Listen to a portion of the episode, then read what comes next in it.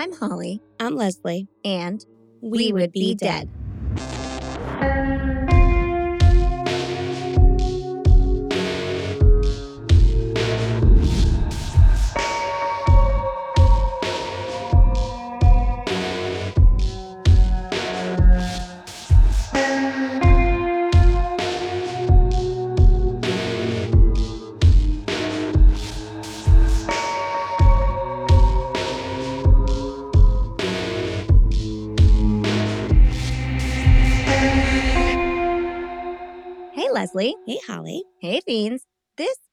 interesting week.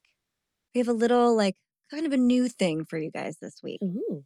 True crime has a way of moving either very, very slowly or super duper fast. and there's like no in between. If I've if I've realized anything at all from our time doing this, it is that. right.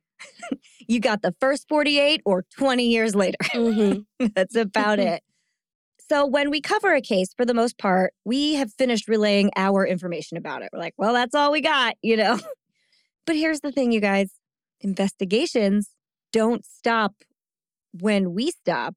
No, I know When? everything should revolve around us, I know. but Interesting. it doesn't. Like we moved on. we did. so- So, it must be done. Yeah.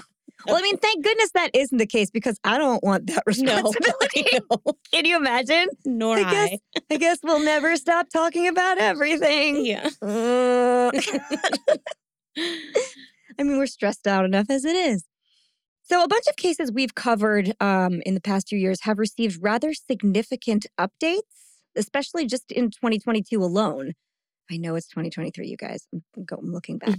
Um, some some of these cases we covered just weeks ago, and some of them we covered like in our first season. So we decided that we're going to periodically bring you all some of these updates because we like to do our due diligence to the victims and their families and all of the people who work tirelessly for justice. So we're going to keep everybody up to date. Great. Cool, cool. And behind the scenes, we never stop reading about the people we have talked about here. Mm-mm. First of all, our algorithms are covered in them. They're going to come up forever. um, and second of all, once you've told someone's entire life story, like you're not going to forget them. Yeah, you're like invested now. Yeah, absolutely. Um, and when you add the time that it takes to churn out an episode every week to that time, it can get pretty chaotic over here. Sometimes we forget to sleep or eat or like come out of the office. Mm, mhm, Yeah, mhm. it's a lot. In addition to all of those things, I also have the very important job of overthinking every single thing we say for like a week or so, Mm. which is also time consuming. So you could imagine how this might cause a lapse in skincare practices. For sure. Yeah. I know you tell me not to let it, but I know. It's very important. I can't always listen, which is not good. So, how can I make up for neglecting my skin for weeks at a time? Well, usually I don't subscribe to quick fix like miracle things. You know, No. those are a scam, They are. except for Mhm. one. One is not a scam. Oh, One magic elixir that I know for a fact can revive even the saddest of complexions. my goodness. All we need is a few dewy drops of Validation. A hill worth dying on. came out of the basement this week. Yeah. Very sure nice. and best of all, Leslie, our fiends can give us this priceless ingredient and it won't cost them a thing. But how? But how? You must be asking yourself Yes. loudly and with For confidence. free? Yeah, for free. Who doesn't love free stuff? It's the best. Oh don't.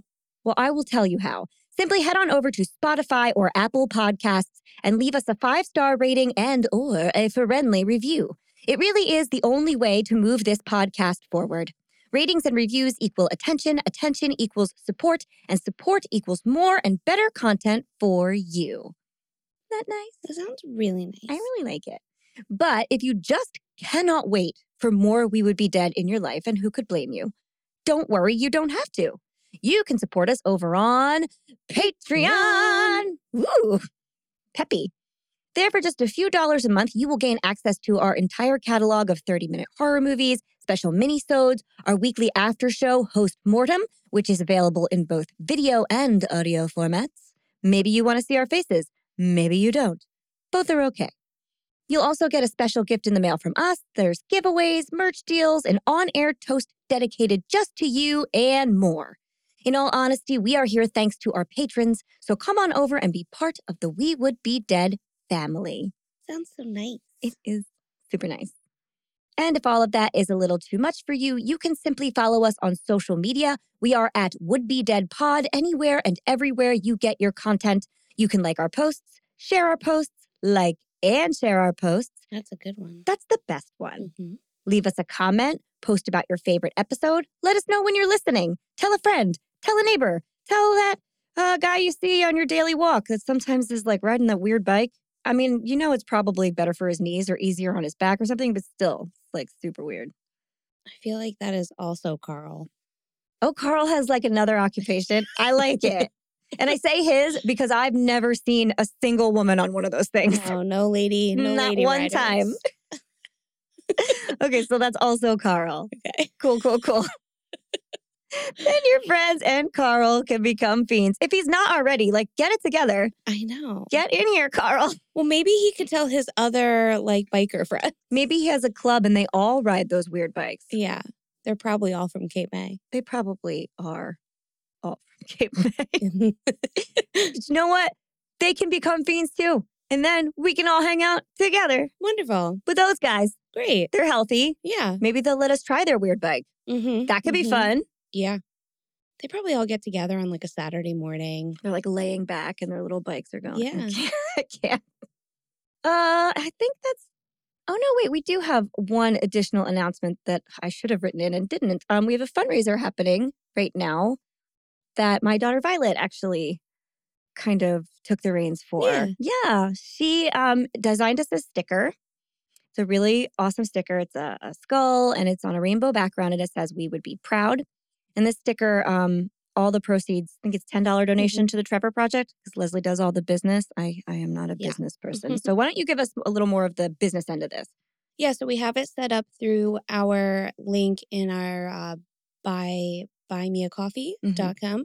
So I have the link set up on our pages and you can just go there and you'll be it'll say like the Trevor Project sticker, donate to the Trevor Project and we'll post it a bunch of times. But uh just in one day we raised $180 so far. So but Violet is so proud. I know she should be. She really is. We would be proud. We would be. yeah. Mm. So um Violet has some experiences in her past with bullying Mhm. and um she wanted to think of a way for Pride Month that she could kind of give back to people she knows have been bullied. Mm-hmm. Um and she, you know, we have family and lots of close friends that are in the LGBT I always confuse those two letters, LGBTQIA plus community. And you know, as kids get a little older, they learn more and more about the world around them. You try and shield your kid from a lot, but you can't forever. And as she's learning about some of the injustices that happen to people in this community and associating that with the fact that she loves people in this community, Mhm. it was very like disturbing to her. She didn't like how that felt. I mean, obviously nobody likes it, but she did want to do something, which for a 12 year old is pretty impressive. Right. So, um, yeah, we're gonna carry out that fundraiser for a while. Get your ticket, uh, ticket, your sticker. get your sticker, display it for Pride Month. Um, if you have one, take a picture of where you put it. We'd love to see it. Yeah. hmm And um, and I'd love to show Violet because she's really um feels really strongly and proud of this. So anyway, yeah, get a sticker. Donate to the Trevor Project. They do great work. We will provide a link in our show notes to the Trevor Project as well, so you can read about um, what they do. Pretty well known charity. So I was just figuring most people know at this point. Mhm. But read, read, Yeah, donate I everywhere. put all the information right on the page too. You're a pro. Thank you. Do you have anything, Leslie, to add before we begin? no, that was it. Oh, okay. We did it. We did it. All right, then. On with the show.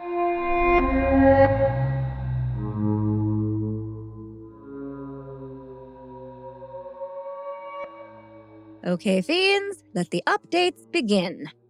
This week, ooh, a drum I roll. why I just felt like we needed. I mean, I did like it. Clearly, I got excited about it. yeah. So this week we'll give you the update rundown on the Delphi murders, the case of Khalil Wheeler Weaver, the Florida clown murder, and some extras on Rebekah Gould. whose case is a basically steady stream of daily evolution, thanks to the tireless efforts of the team over at the Unsolved Murder of Rebekah Gould Facebook board. Mm. I mean, every day, eh, eh, every day they have new stuff. It's it's so much. Actually, I just got a message from her here. That's really funny. So let's let's start with Rebekah Gould's case. Obviously, it's our most recent one anyway. That was just a couple weeks ago. We did two parts on Rebekah Gould. Uh, and first of all, I'd like to send out a big thanks to Jennifer Buchholz for um, sharing our episodes on Yes. Rebekah. That was really Mhm. awesome. Um, and I was able to speak to Jennifer through DM this past week, and she is just as cool and smart and kind as we all would have hoped that she could be. Um, and she had some information for us and just a, a correction or two, which we're always here for. There is a deluge of information on this case. And you know, I'm I'm human. I'm not infallible. Sometimes sources will conflict. And every now and then, it doesn't happen often, but every now and then I go with the wrong one. hmm I'm a human. So, one correction I need to make is that I said Rebekah's hyoid bone was not broken. And I found this information in an article that seemed to have a lot of science to back it up. It seemed to be coming from like medical examiners or something. But you know what? Anybody can fake just about anything. But they were wrong. And Jennifer told me that Rebekah's hyoid bone was actually broken in three places. Mm. And this is the message I just two seconds ago got from her. She says, with regards to that broken hyoid bone, if you want, you can tell listeners that the hyoid most commonly breaks as a result of manual strangulation, where someone puts their hands on the victim's neck, versus ligature strangulation, where someone wraps something around the victim's neck and pulls it tight, which I did not know. That is very interesting. Williams claimed to have used a necktie to strangle her, but I am skeptical of that due to the above well documented statistics. Mm. So that puts another monkey wrench in all of that information, but it is very important info to have because it does open the possibility of strangulation back up pretty significantly. It does, yeah. Though the autopsy report does state that Rebekah died of blunt force injuries, that doesn't mean that Rebekah wasn't strangled first or during this assault. hmm We just don't know, but it is very worth mentioning. And um, so sorry I got that wrong. Thank you, Jennifer, for correcting me. And it also like transfers a little bit more weight over to the theory that perhaps Rebekah was killed the night before she went missing. hmm Rebekah's car had tinted windows, and Casey was seen being dropped off at Sonic in her car by someone, but that someone never exited the vehicle and nobody saw into the car. Mm. So people speculate that a strangulation uh, could have occurred during a fight the night before, right. and then the blunt force injuries could have been like to ensure that fight didn't go discovered. There's a Mhm. lot of theories and speculation connected to that, but if you're gonna look into it, you should know. You know, it'd be interesting too. I didn't really connect this right away, Mm-hmm. but the car. So I kept seeing pictures of the car. We put Yeah. pictures of the car in our Mm-hmm. photo suite. And I was kind of like, I don't know why we're looking at pictures of the car necessarily, because it didn't really make sense to me Yeah. until now I'm thinking if someone else was driving it, Mm-hmm. obviously if they did some DNA testing, maybe they could find like someone else's DNA that normally wouldn't be in there, like Williams. But also if um even where the seat That was what I was thinking. Yeah. Yes, that's so interesting. And now I want to look back at the photo and see like where was the seat Yeah, lined how up was with the the seat passenger seat. positioned. Because normally, like I'm a, sh- I know Rebekah was short, Yeah, like me, little tiny lady. and so my seat is always further up than like when the boys sit in the car next to me. yeah, same. I mean, when when Will uses my car, um, the seat is way back. yeah. So and it's like usually the same. It's So like goes next to the passenger seat almost. So it's like yeah, whereas if she was driving, it might have been pushed up more. that is so interesting. And, if I it was lean back, girls don't like really No, lean back as much as guys do in cars. You're totally right. Plus, like you could foreseeably, if you had any theories as to who could have been driving that car, where do they position their seat? yeah. Did it match? Mm-hmm. And would they have thought to put it back? Because I never Yeah. do. No, I never do have been a either. thought to put it Some back? cars have like an automatic memory where they put it back but to not like that car. I don't know. I don't think that no, car I did. think she had. I think that was like it was like a an old Chevy. Yeah. Yeah. no. Uh, but I, that is very interesting, and I'll I'll drop that into the Facebook board. Okay. And see if we can have a little chat about that one because I would love to know if anybody investigated that. That's Mhm. extremely interesting. Um, and also in regards to like maybe her murder occurred the night before, we know that she we do have the report that she was seen at the possum trot the morning that she disappeared. And her coffee and breakfast sandwich were found back in the trailer. But we are pretty much just taking this cashier's word for that Oh, because right. there's no video evidence from the possum trot. And anyone can buy a sandwich and a coffee. The possibility that she bought them more than once there is high because the cashier said she'd been in there before. And you can also remember things, you know, out of order. That Mhm. cashier could have had the best intentions in the world, but remembered a day prior or something. Right. We just don't know. So, again, those things are worthy of thinking of. Uh, Rebekah's group of intrepid investigators have also recently provided us with photos of the suitcase and bedding items that William Miller led police to in the woods. So, get on the Facebook board and take a look at that because it shows like bedding under leaves and the suitcase that was supposedly hers, clothing items that were found in it. It's very interesting. And it blows my mind that it just sat in the woods all those years and no one found it. Yeah. Like they were looking for her Mm-hmm. and they didn't find that. The whole thing is very perplexing, but that's a little bit of additional information. So, you guys, if you are invested in this case, like I know a lot of us are, please go over and check that out. Also, to plug our friends who have done so much work on this, uh, Jennifer said that she uh, and George Jared will be at the True Crime Fest uh, NWA on May 20th, and they will be giving a presentation with another update on Rebekah's case. She can't say what about right now. So if you're there, please tell us. Uh, and they will be at a place called Unwind in Jonesboro on May 21st. She's going to give me links to both of these, and we will provide them in the show notes. Go see Jennifer and George and find out more. Yeah, they're great. Total fan. All right, I think that's that's all of the Rebekah stuff we have. Okay. So our next one um, is about the clown murder. Yeah. Yeah. So on February 16th, in our episode titled Strange Love, I told the story of Marlene Warren's terrifying and utterly confusing murder. The Warrens lived in a super bougie development in Wellington, Palm Beach, Florida. Remember, guys, where uh, everyone had an airplane hmm in their yard? like, this is my airplane driveway. This is my car driveway. Right. Which I always thought having boats was like one thing. Yeah. But that's still that's so normal to me. Yeah, well, because we live by the water. Yeah. A plane, that's the real flex. yeah. I mean. Like when I- when I have any friend that's just like, oh, we're looking for a house, but I need a big enough driveway for my boat. I'm like, "O- okay, oh, Mister oh, your Gates. boat. okay. but now I'm like, oh wait, it's not You- as you bad as a plane. You probably fish or something. Yeah. I get it. so, here's a little recap just for anybody who doesn't remember. On May 26, 1990, Marlene Warren was gunned down in her home by a person dressed as a clown that knocked on the door. The clown came to the door with flowers and balloons, did not speak a word, shot Marlene point blank, and calmly walked to their car and drove away. Creepy. yeah. Evidence heavily suggested that the clown in question was a woman named Sheila Keen, who friends and neighbors all claimed had been having an affair with Marlene's husband, Mike. Years later, Sheila and Mike got married.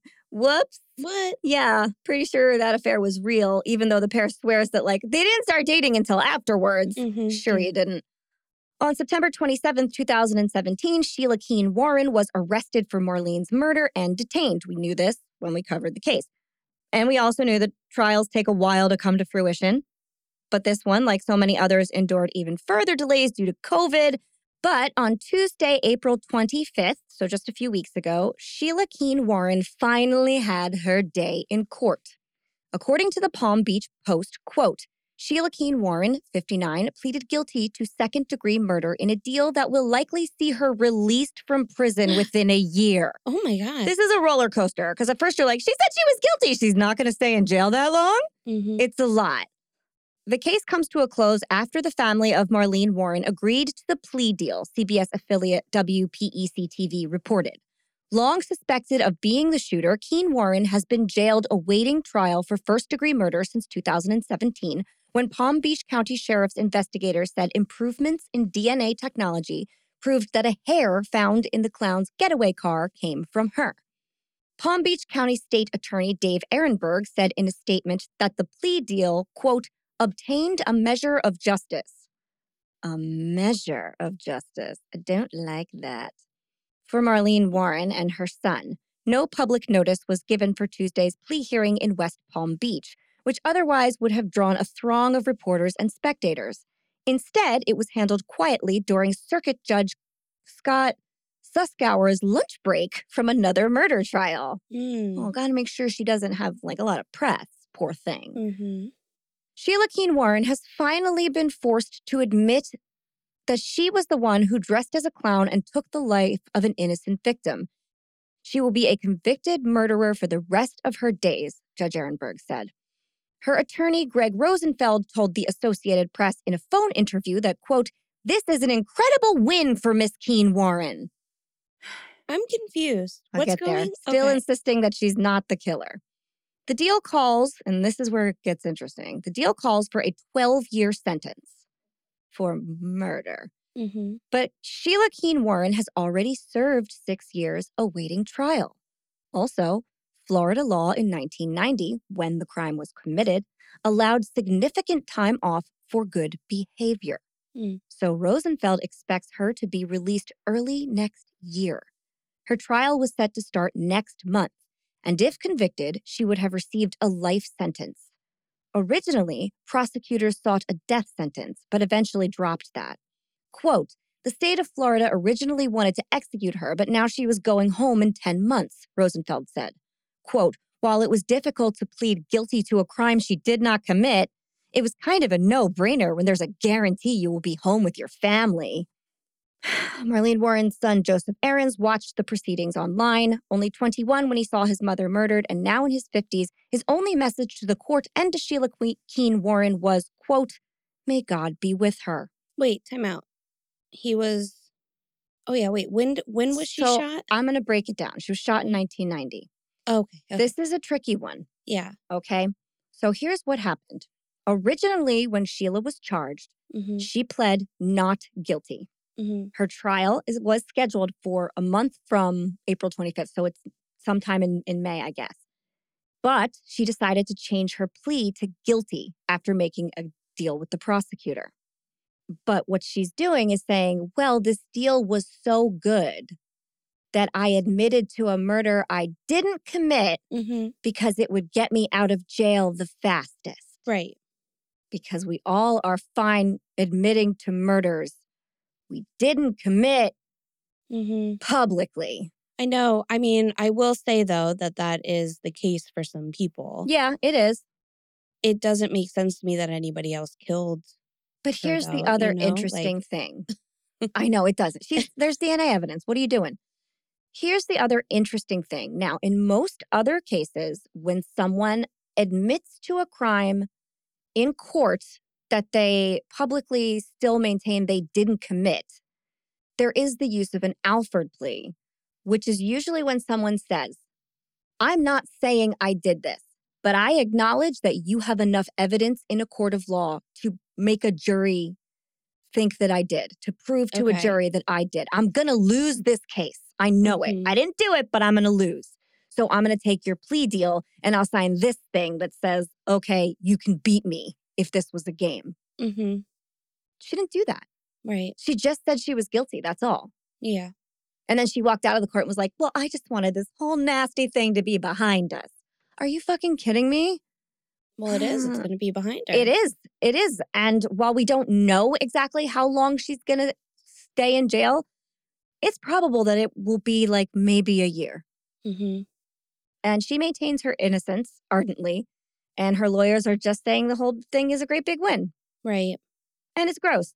It is so, so gross. Is there any chance for her to be in prison forever? No. No. Okay. So it's at least 12 years or at most 12 years. Well, she was, yeah, but she's already served six. Right. So it's at most six but years. is that still something they have to decide if, because sometimes the judge is like, no, we're starting 12 years. No, because part of the plea was that oh, okay. she already served it and all this stuff was. Okay. The thing is, is like these kind of um endings are Yeah. so normal in other countries. They are. Oh, It's just we're so used yeah, to yeah, yeah. like everyone getting like life sentence or death penalties for murder. Yeah, you're right. They other countries do offer a lot lighter sentences for murder a Mhm. lot like of times. it's normal for them to be like, well, 10 years. 12 years in prison. Like, you just, you're not going to do it again, right? Like, there was a reason you just killed that one person. You're done, right? Yeah. You learned. There you go. I just I mean, the judge does have a a point though. She is now a admitted murderer forever Mhm. in the eyes of the law and in the court of public opinion. So she did she it is written down that she said I killed that woman. Mm-hmm. So she will carry that forever. Sure. So now we'll just bully her to do worse things or to hopefully hide away in a hole. Or to come out and talk to every news media outlet and start a podcast and a Maybe there'll be a Netflix show. series. maybe one never can tell however the end uh, that is such a weird feeling on that end for like anybody who's read about it because you're like oh oh I don't like it. Then she can like listen to our podcast. yeah well what's she gonna do I don't know. nothing Okay. she's far away okay so that's the update on the uh on the clown murder which was, was actually like shocked me i'm like oh my god she just came out of nowhere and was like yeah Right. So our, our next one would be the uh, case of Khalil Wheeler Weaver. And we did this longer ago. Uh, so on August 4th, 2021, in our episode called Tagged Me to Hell, we covered a New Jersey case about a serial killer most of us had never heard of. Mhm. Khalil Wheeler Weaver. So here's the wiki rundown just to refresh everybody's memory. Don't worry, it's short. An Orange, New Jersey resident, Wheeler Weaver lured his victims using dating apps and murdered three women and attempted to kill a fourth between August 2016 and November 2016. One of the victims' friends created a fake account and lured Wheeler Weaver to a meeting before notifying police. After a jury found him guilty in 2019, he was convicted of three counts of murder and desecration of human remains, attempted murder, two counts of aggravated sexual assault, aggravated arson, and kidnapping. Woo! Oh man. And he was sentenced to 160 years in prison. That feels more appropriate. hmm He will be eligible for parole, though, in 140 years. Oh, good. yeah, yeah. Okay. So, I mean, hopefully by that time yeah. he'll just mhm. he'll have just some therapy. Be a head in a robot or something. Yeah. I don't know. He's just skin. Yeah. We're just misting him. yeah. Uh, Khalil Wheeler Weaver has maintained his innocence, claiming that he was framed. Okay, Framed, was he? Weren't they all? Now Khalil is in jail. So for a hundred until the end of time or whatever. But his case still managed to get an update. Okay. I don't like this one either. And it has some people wondering if he has done far more than we even know. Mm. So, according to NorthJersey.com, quote, Khalil Wheeler Weaver, who was already serving a 160 year sentence for the murder of three women and attempted murder of a fourth, during an 88 day killing spree in 2016, was recently indicted in the alleged murder of a fifth victim, 15 year old Mawa Doumbia. Wheeler Weaver was charged with murdering Doumbia as well as attempted sexual assault of a minor. This one's a minor Mm. endangering the welfare of a child, and desecration of human remains in March after investigators from the Essex County Prosecutor's Office positively identified her body, which was discovered in an abandoned house in Orange three years after she went missing in October of 2016. Ooh. I wonder, I'm like, is was it the same house? Because he hid other bodies in a house. Right. Can't be. Like it can't be. There couldn't have been another one there that they didn't find. Must just be a lot of abandoned houses there. I don't remember the uh, layout of the landscape that I'm sure we did in that episode, but I've drove through the oranges mm-hmm. and it's rough. all right, So, okay. maybe. So then maybe there's just a lot of them, Yeah. right? Terrible traffic. No good at all. Don't duck in an abandoned house to take a rest. You could Mhm. find something you don't want to find. Mhm. Yeah. Okay. So, prosecutors say there is, quote, extensive digital evidence showing Wheeler Weaver met Doumbia online and solicited her for sex before October 7, 2016, when he is accused of picking her up at her family's home in Newark and taking her to the house in Orange, where authorities claim he strangled her to death, much like his other victims. The killing of Doumbia occurred months before the killings for which a jury ultimately found Wheeler Weaver guilty. Mm-hmm. Now, since our episode aired, I have also spoken to the medical examiner that worked this case. Ooh. Yeah, they prefer to keep a low profile. We're not going to say any names in the future. If they want to come on and elaborate, I'll let you know. But what I can tell you is that this was hellacious. Like it would the the crimes were absolutely horrible. And you know, finding this woman three years after Mm-hmm. her murder, all- Right. all of it's awful. And based on the four and now five murders that we know of, I mean, a lot of investigators think that there's kind of no way of telling how many more could be out there. So sad.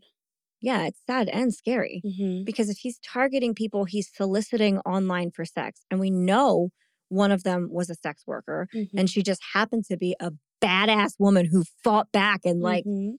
they were able to all team up and catfish him into being caught, which is why the story is sort of famous because it's the catfish one. That doesn't mean that all uh, sex workers have that in them. right. They're not all people with huge with like strong friend groups Mm-hmm. or the inner strength to fight back. Mm-hmm. They could be someone who is um, what a lot of sources will call the less dead. They just don't leave a trail. They don't have family. Nobody's looking for them. mm-hmm. We don't know that they're gone.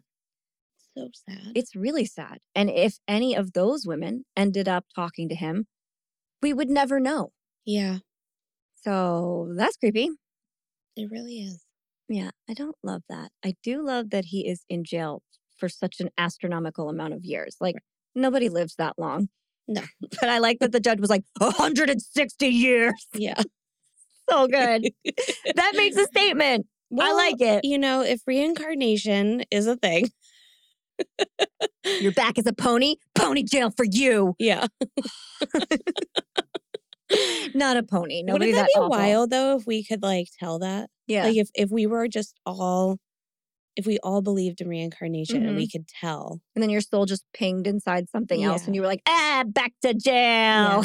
and it would be determined by like five year olds of the world because, you know, around five years old, a lot of kids can Yeah. usually tell Yeah. things like like, oh, this is like my aunt or something. And you're like, wait, what? what animal do you think a five year old would have assigned this atrocious criminal? Not a pony.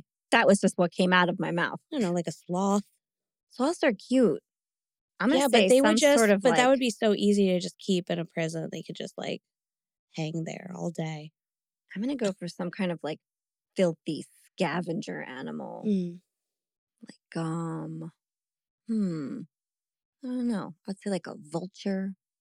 Okay. Okay. Something that like is carrion eating and unpleasant to look at.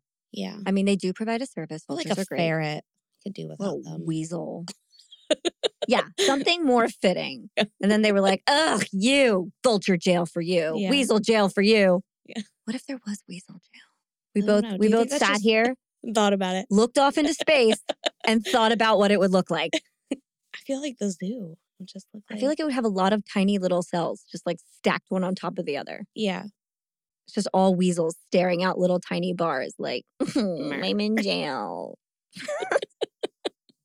anyway, so that's that's the update on that one. Okay. We really went on a run with that. sure that was delightful. um, but yeah. Um, so and last but not least, we have the case with perhaps the most significant update. So this is an update on the Delphi murders, which would be the murders of best friends 13 year old Abigail Williams and 14 year old Liberty German that occurred on February 14th, 2017. Th- this case is always so difficult to talk about. It's Mhm. like, it's awful. And we did go over this if you're a patron and Host Mortem when these updates occurred. I have more organized details today, but we did talk about it pretty quickly. So this case captured the public, uh, the attention of the public pretty quick hmm and was particularly terrifying because not only were Abby and Libby children, and kid cases are awful, but Libby also had a smartphone, and that phone had on it a video of the man thought to be their killer. Now this is this makes it different.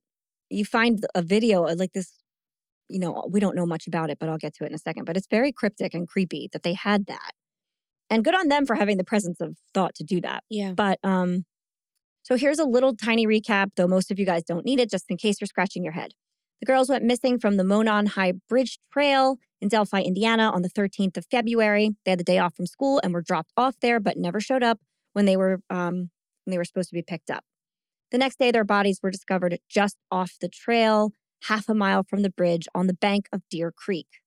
Along with the bodies, authorities found Libby's smartphone, which contained a video of the man they believed to be their killer. A police sketch of this man, who the public called Bridge Guy, was put out, as were audio clips from this video.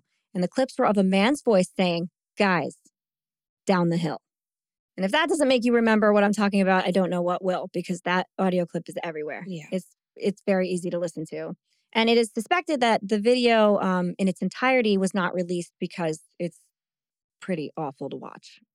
Um, so we covered this case on April 20th, 2021, in an episode called Today's the Day.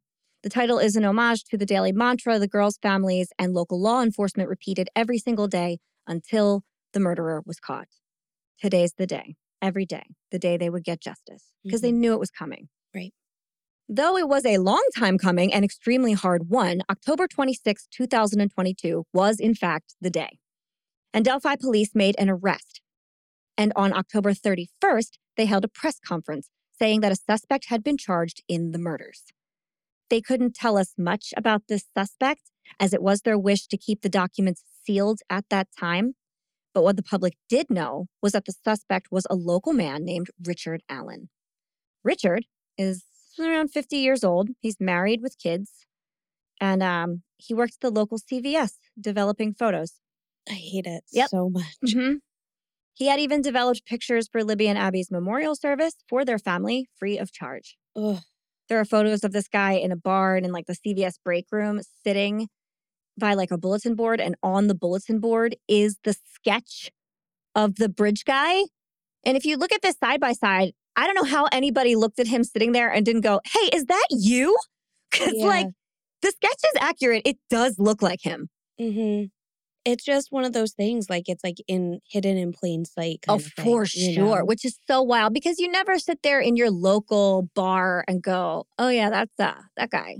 You know what else too? So sometimes those caricatures are hard Mm-hmm. because they do them with such a serious face or like a a sad face Or they're sometimes, or just a little off. they're just a little off. But when you are speaking with like that person, they're Mhm. usually, I mean, if he he seemed like he was a family man, he worked at CVS. Yeah. He was probably bubbly, he probably smiled a lot. Like he probably doesn't have the same facial recognition as Probably. Yeah. but if you take his like was it like the jail fo- fo- like, Mugshot. sorry yeah the yeah the mugshot I could not get that word out It I was happens. like, photo would not come out of my mind Mm. um yeah if you take like the mugshot compared to that that's Mhm. where it's probably similar because he's doing a serious like Yeah. not smiling face I mean, you're not wrong because everyone was like, "We would never have expected him." He would like sit out on his lawn in a chair and drink a couple beers and talk to his neighbors. He was totally unassuming. We saw him in CVS all the time.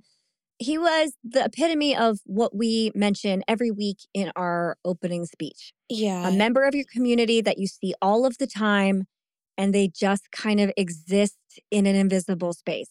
They're just there. I hate it I hate it too. it reminds me of uh that Robin Williams movie One Hour Photo Oh, I don't love that. I don't. I only saw it once, so I actually kind of forget what it's about. I just know it was real creepy. Yes, we need to go there. So, after that bombshell was dropped, and it was, you know, just a couple lines, this was a very short press conference. Um, the families of the victims kind of said, listen, we're telling you this, but like, we need you to not try and dig up anything else because this is very delicate right now. Mhm. And we need the police to be able to do their job. Right. Not everybody listened, obviously. However, the probable cause affidavit was kept under lock and key. It was kept secret at that time. The police were like, we can't like release all the stuff. We got to find some stuff out first. And so the public waited a long month to find out what happened. But in the meantime, there was some other information available. The last lead we had all heard about leading up to this arrest, and if you will think back to headlines, you will remember that it was that Libby had spoken to a catfish profile on Snapchat with the username Anthony Shots. hmm Now, I remember when this headline went around, it was pictures of this guy's Snap profile and the request for if anyone knows this person, this account, whatever, please give us all of the information you have on them. Or if you have been messaged by them, let us know. hmm And other people had, clearly. And we didn't we didn't know right away who Anthony was. They were asking for that. But we could anybody with like a brain cell in MTV knew that those photos were probably not Anthony shots. hmm And they weren't. They were of a male model, obviously. That's how catfishing works. Um, and if it's too good to be true, you guys, it's too good to be true. That's Mhm. that's just how it goes. But you know what? When you're 13 and 14, that doesn't enter your mind. Right. Hence why when my daughter's Snapchat got hacked, I lost my whole entire mind. Right. I could not function because this case will never leave my brain. hmm And probably for the better. I, I prefer knowing these things have Yeah, happened so then you can protect your child better. Yeah. So anyway, Information is power, Holly. you're right. Knowledge is power. The Mhm. more you know. Yes. G.I. Joe. anyway, with a little digging, the Indiana State Police were able to link this profile back to a 28 year old man named Kegan Klein. Not Keegan, Kegan, because he was named after a keg. Ew. Not kidding. Sounds like I'm kidding, right? I'm not. No, I wouldn't. Oh, what a terrible joke. His face matches that anyway. So, according to the U.S. Sun, quote, Kegan Klein, 28, has never been charged or named as a suspect in the murder of the best friends in Indiana five and a half years ago. However, one of his catfish social media accounts at Anthony Shots was allegedly in contact with Libby before she died.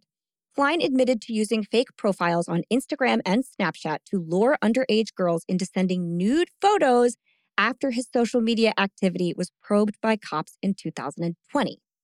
But Kegan Klein had been on the police's radar as early as 2017 because on February 25th, just a couple weeks after Abby and Libby's murder, police raided a home in Peru, Miami County, where Kegan and his father lived, and they found over a hundred photos and videos of underage girls on several electronic Mm. devices.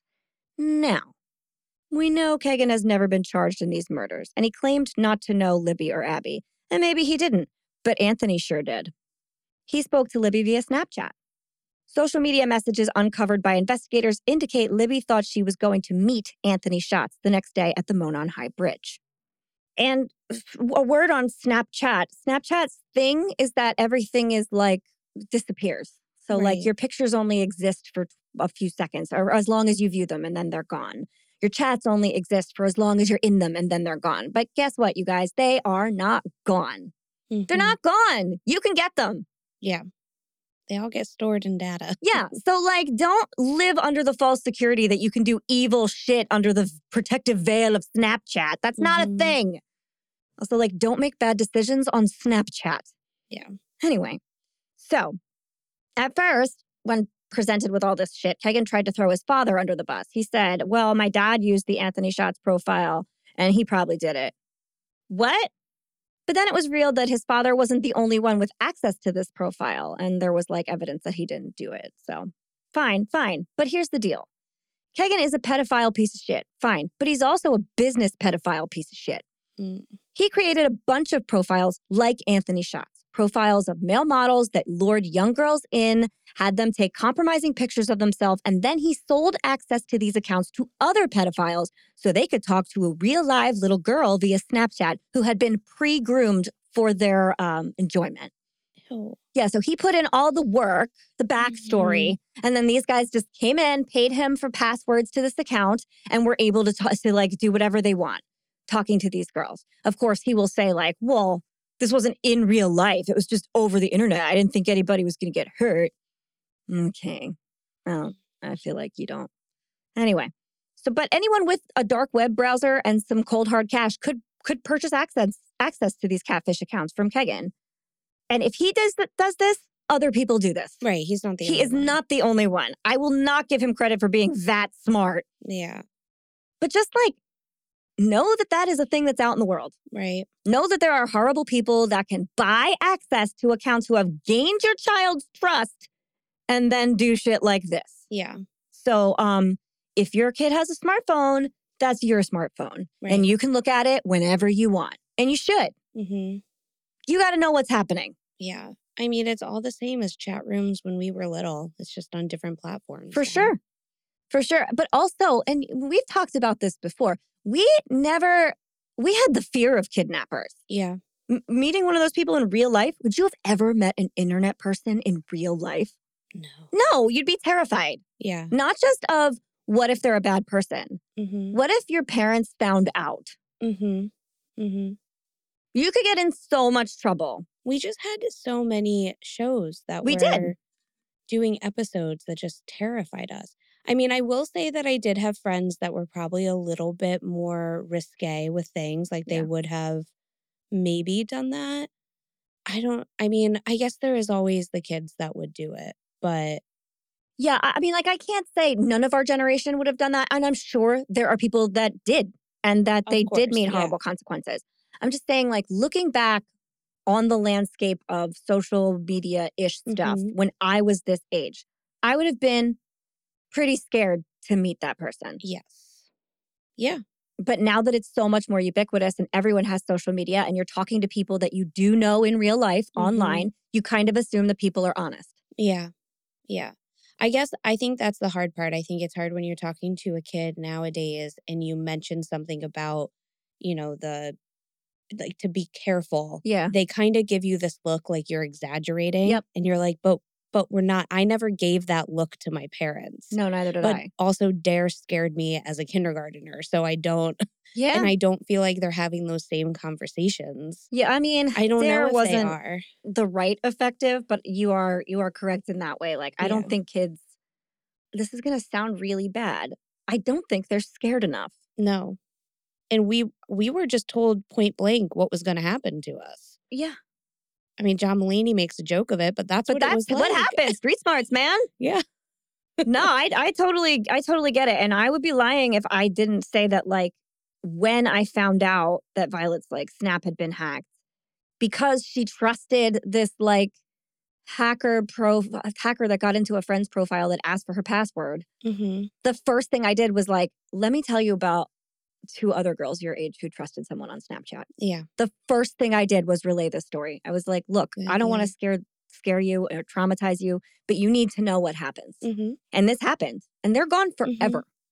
Being being aware and being even a little bit scared is Mm-hmm. different than actually being traumatized by being put in that situation. Yeah, for sure. You know, and I think that that was the right right thing to do. Yeah. So Again, knowledge is power. it sure is.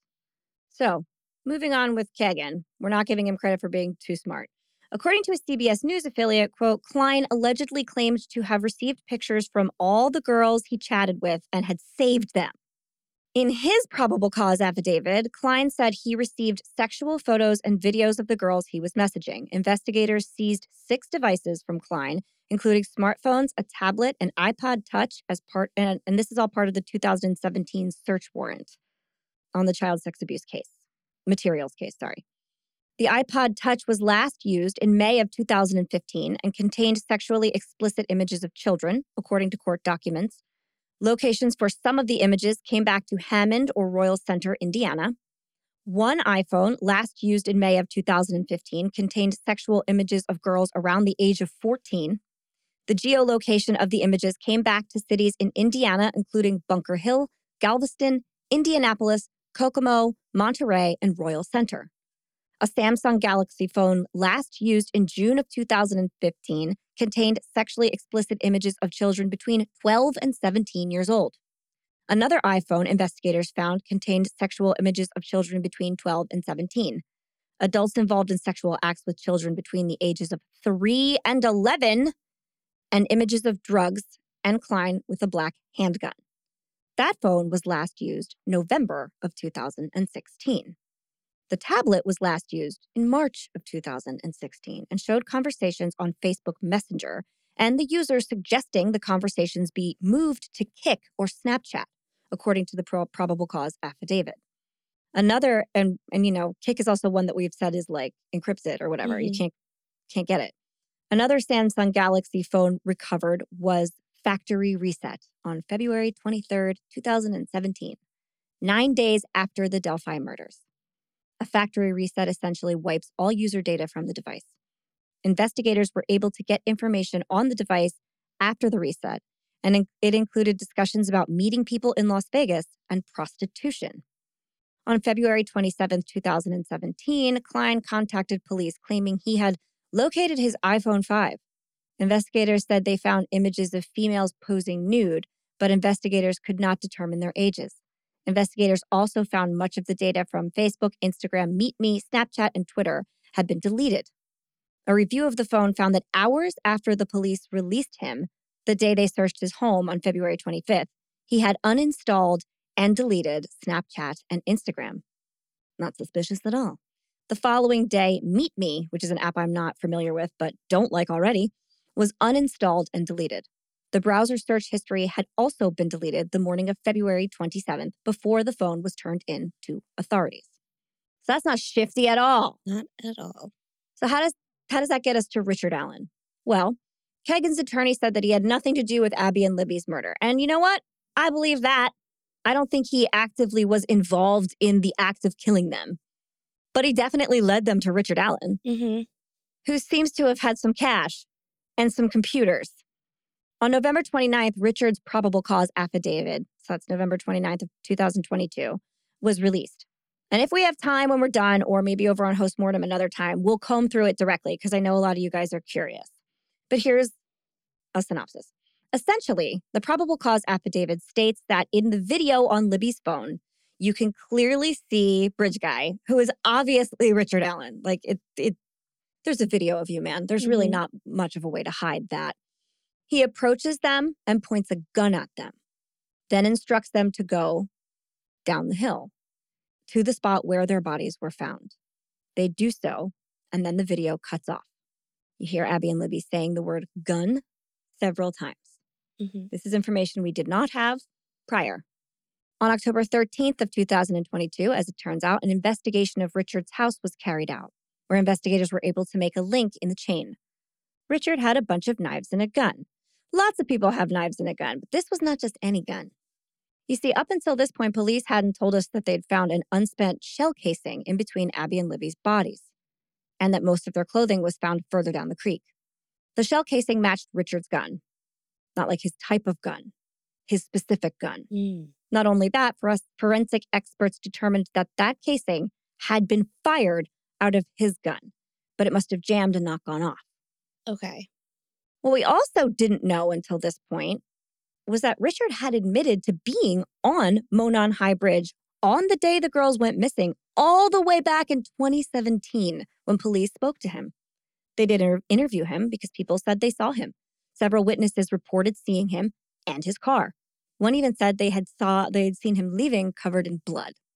What? We don't know precisely what other evidence was recovered from Richard's house.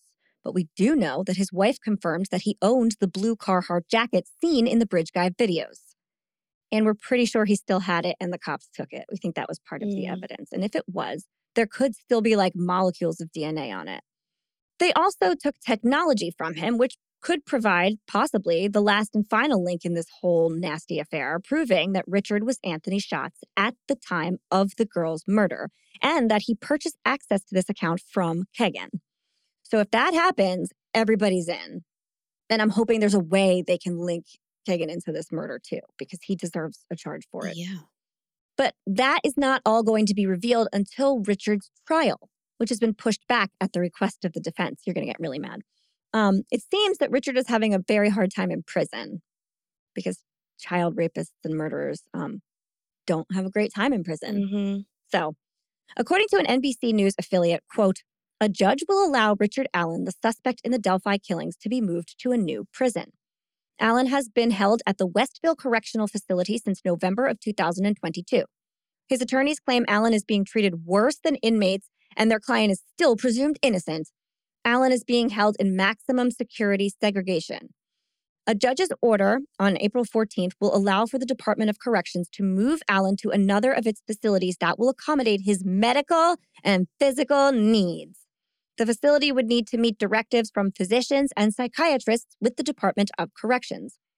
Among his attorney's grievances, so these are his problems, were quote, Allen's cell was six feet by 10 feet in size.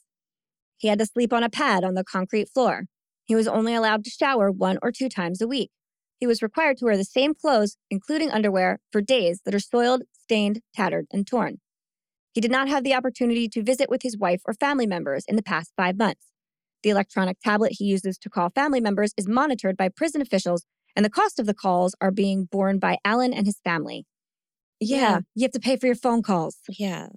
Allen is afforded very little recreational time. Mm-hmm. Information Allen's attorney provided to him to review as part of his defense on March 24th are yet to be provided to him as of April 3rd. It is difficult for his attorneys to meet with him given his segregation and isolation, which keeps him from being able to assist in his defense.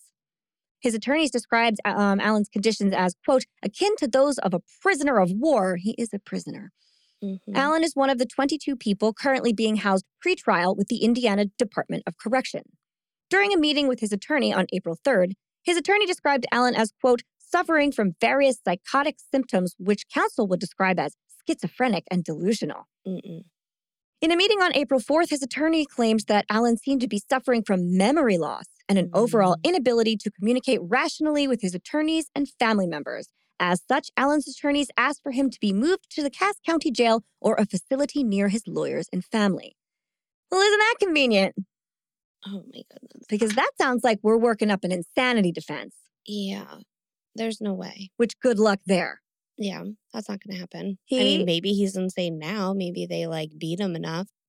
But also, at the time, he existed in society just fine. That's fine. He he, talks is- to the police. He's a pedophile. You can't say you didn't know what you did was wrong, and that is the definition of an insanity plea. Yeah. I don't know how. I mean, I also I don't have evidence that that's what they're doing. Maybe it's not, Mhm. but it sure would seem like it. Right. They're trying to get any sympathy that they can, but I Mhm. don't know why they're even trying. Nobody gives a shit. Yeah, agreed. the the best, and he's like lost a lot of weight, and they put all these pictures of him looking all like skinny and stained and scary. But like, here's the thing, um, no, nobody, cares. Nobody cares. I'm so sorry, but I'm mad don't. that anybody is paying for him to even still be in that prison alive. Yeah. That's what I'm mad about. Just like I, it's so frustrating how long these trials take. I You know, like especially when like I I understand that there are systems in place, Same. but if you have the evidence, Mhm. I, it's frustrating that you can't just go to trial. Like Mm-hmm. you can't just do it. And I do understand maybe if I don't know, I don't know. Just in certain cases, I Yeah. just feel like just get it over with. No, I totally you could just you. knock this one off. The it's gonna be done very fast.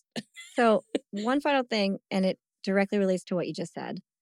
This decision to move prisons comes on the heels of another decision that was made in January, wherein a jury ruled that the judge trying his case would not be from Delphi, but instead from Allen County. Mhm. According to court documents, Judge Frances Gull determined that the jury will be drawn from the northeastern Indiana county, whose county seat is Fort Wayne, with the trial still taking place in Carroll County. So they said nobody that lives in Delphi Yeah. can serve on this jury or be Right, a yeah. judge. I I understand that. And further, Allen's next hearing is set for June 15th and is expected to cover whether he can be released on bond. no, No! nobody wants him out there. So, the only reason I am not, I mean, release him. Release him to the wolves. I mean, yeah, right. The only reason I'm not upset that he's in jail right now waiting trial is because the alternative is Yeah. not being in jail and awaiting trial, which, I mean, like, in that way, he could either run away Mhm, or take his own life mhm. because he doesn't want to face the consequences. So keep keep him in fucking jail. Yeah. Keep him in the little cell jail. Ugh. So, oh, and Frustrating. one last fun fact: a transcript of the interview with Kegan Klein was obtained by the Murder Sheet podcast, and it revealed that not only did Klein search for DNA information, but he also searched for the unsolved murder of JonBenét Ramsey after Libby and Abby's murder. Mm. But these guys weren't supposed to have this transcript. They put in a request for it and got all of it, but like with an with an error. Oh, wild. And they got it all and went, and they copied all of it. They immediately, this video, they immediately, it's 194 pages long. Right, right. But they copied it lickety split because, you know, within a day or so, they were Mhm. like, no, no, no, you can't have that. Never mind. And they're like, Mhm. too late. Of course, yeah. Because they got it legally. They asked for it and got it. It's their fault that they did the wrong thing. Yeah. But that's the only reason that we know the contents of that interview is because Yeah. these guys like whoop, Whoop. fell fell in it and and got this Oh information. my gosh. So yeah, uh, I don't think we're gonna have the time to go through Richard Allen's probable cause affidavit today. In fact, I know we're not, but we can do that another time Mhm. if you guys want, or we can um maybe we'll make that patron content. Yeah, well, maybe after, because June 15th, you said. Yeah, So maybe we'll do some more updates because maybe there'll be some other things. To Maybe there will. Too. Yeah. Um. What about the one case that we were going to do? Um. What was the name? It was the uh, Houston. AJ? Armstrong. Yes. So, okay, Is does that have an update too? get ready. okay. I don't know if it has an update, but I just saw that Generation Why covered it. Okay. and I and I was like, I like Gen Y, so I wasn't mad. But I was like, how, how have we? Wh- has there been movement somewhere? What's going on? Yeah. Um, because you know, like Gen Y is a, a networked podcast. It has Yeah. Wondery behind them and stuff. So they, I don't think they would have done anything that was legally risky at this Right, point. They, right. They'd have a team to cover that.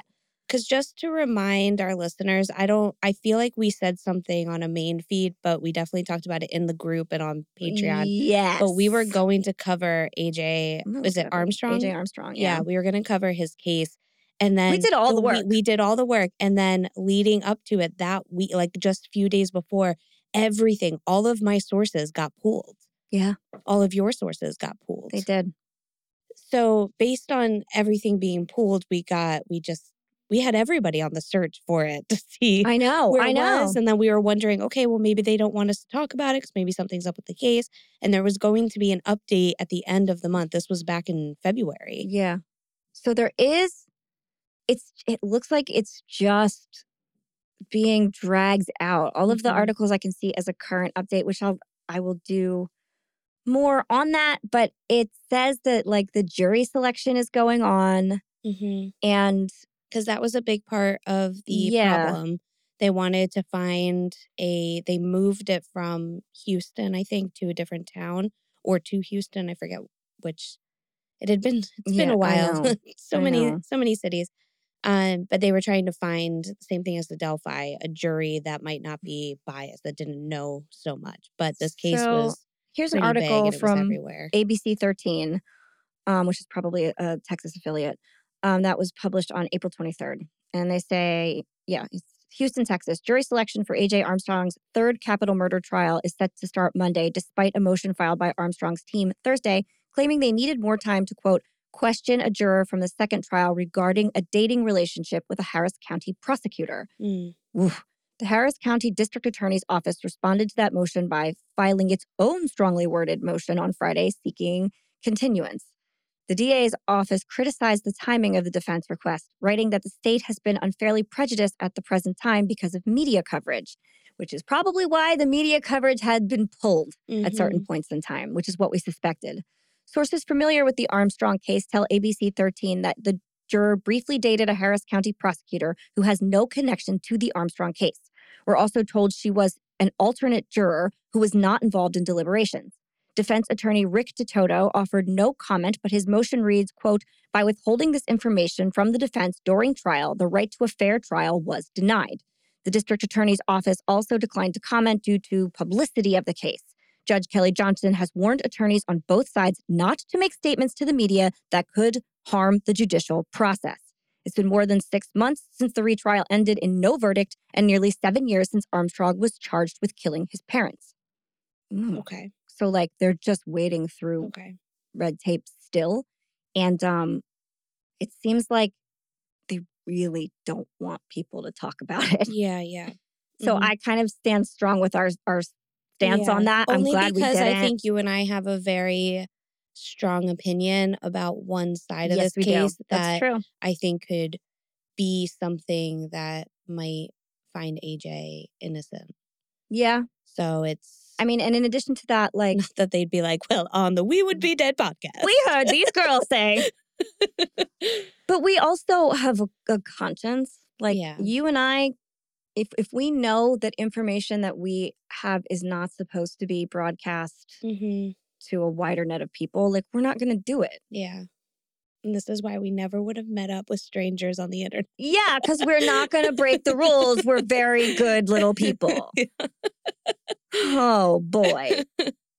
Oh, well, thank you, Holly. That was a great update. No problem. Yeah, we were in need for a little bit. So uh, we will be back next two weeks with Yeah. a um, story swap, Mhm. and our theme is Spring break. so next week you'll get my spring break case, and the following you'll get Leslie's. Yes. Uh, yeah, so look forward to that. And if you have any updates you want to talk about or you would like us to cover in a future update episode, because we will do Mhm. more, um, let us know on our Facebook board or Yeah. in a private message or anywhere. yeah, let us know that you like this because this is technically our first Yeah. fully up, like a full update. Yeah, this is the first update episode, but Yeah. we had some really like good information, so that worked. All right. And if we met up with a stranger from the internet, we, would, be, dead. That's our luck. We'd be dead. we, yeah, It would never just be a guy that wanted to talk to us. that's why we just did it. Yeah. We were like, "You're right, mom and dad. hmm Yep. Thank God we weren't on apps. You're right, smart child." TV program that was terrifying that I still Thanks, remember to this day. Yeah. Oh God, Degrassi. okay. Bye.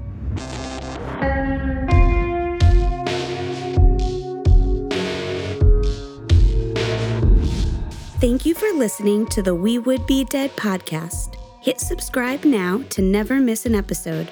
Rate and review our show on iTunes. Follow us on Facebook, Instagram, and Twitter at Would Be Dead Pod. And join our Facebook group to discuss the podcast and more.